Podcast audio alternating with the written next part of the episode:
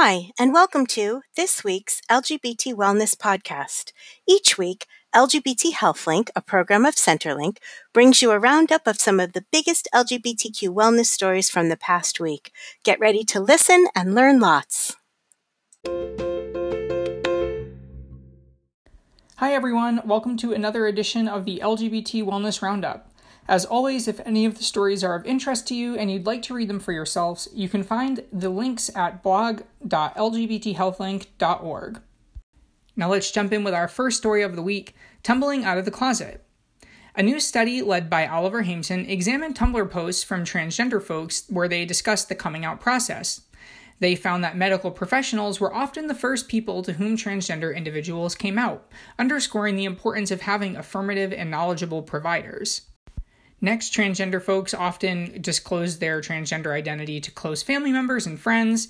That was followed by extended family.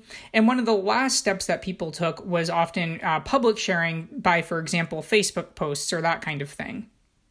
So it just goes to show that there's there's not um, a, a one time coming out uh, moment for transgender folks that it really is a process um, and that there's lots of places along the way where they need support from different groups of people whether those are um, healthcare professionals or family members and friends. And you know often that that public stage is, is the last step and one where folks are going to need um, you know a lot of support um, along the way both from the people who they're seeking help from and you know if, if they have a bad experience coming out to a family member or a friend where there's somewhere where they can go to get you know support um, to build up resilience for those kinds of tough experiences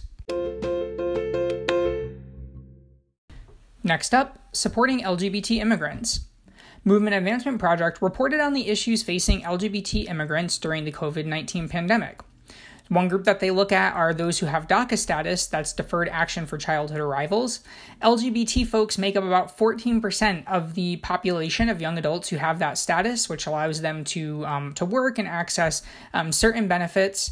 And those individuals face a growing threat to their legal status as, uh, you know, the, the, the whole program has been um, challenged and, and is making its way through the courts.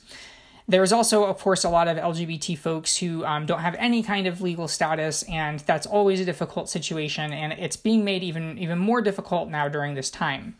They also point out that a lot of these folks are working in jobs that are critical to containing um, the pandemic, which makes this particularly concerning. Next up, trans care in rural areas lags.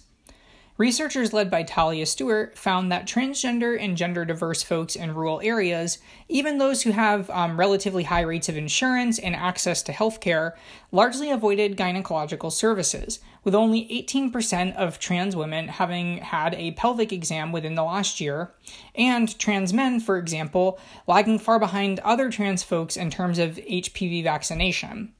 Trans individuals were also less likely to have received pap smears or to have access contraception compared to their cisgender peers. In our next story, pandemic strains LGBT families. BuzzFeed reported on the challenges facing families with LGBT members during the pandemic, including unaffirming parents driving LGBTQ youth out of their homes and sometimes onto the streets, but also LGBT parents facing unexpected bias from non LGBT children, as the stress of staying home causes them to lash out.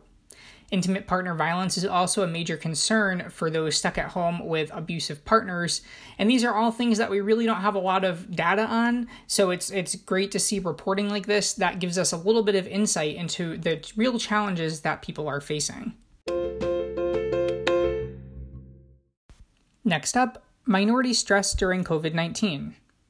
Harvard Medical School published a look at how the concept of minority stress in which members of a marginalized community are impacted by stigma, is applying to LGBT people, particularly those of color, during the COVID 19 pandemic.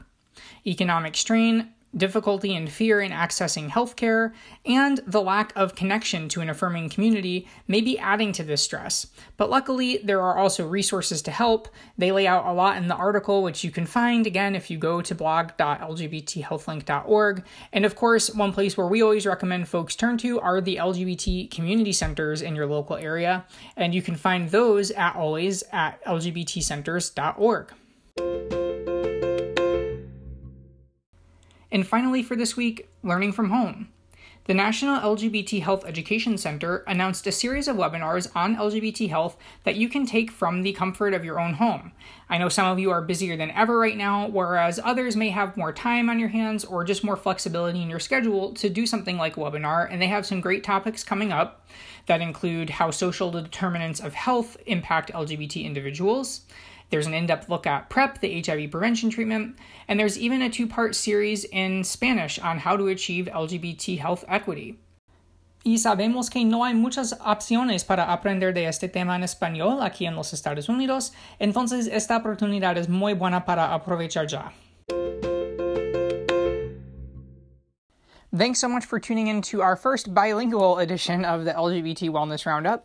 If you'd like to follow up on any of the stories that I have discussed this week, you can find those links at blog.lgbthealthlink.org. Thanks for listening, and I hope that you will tune in again next week.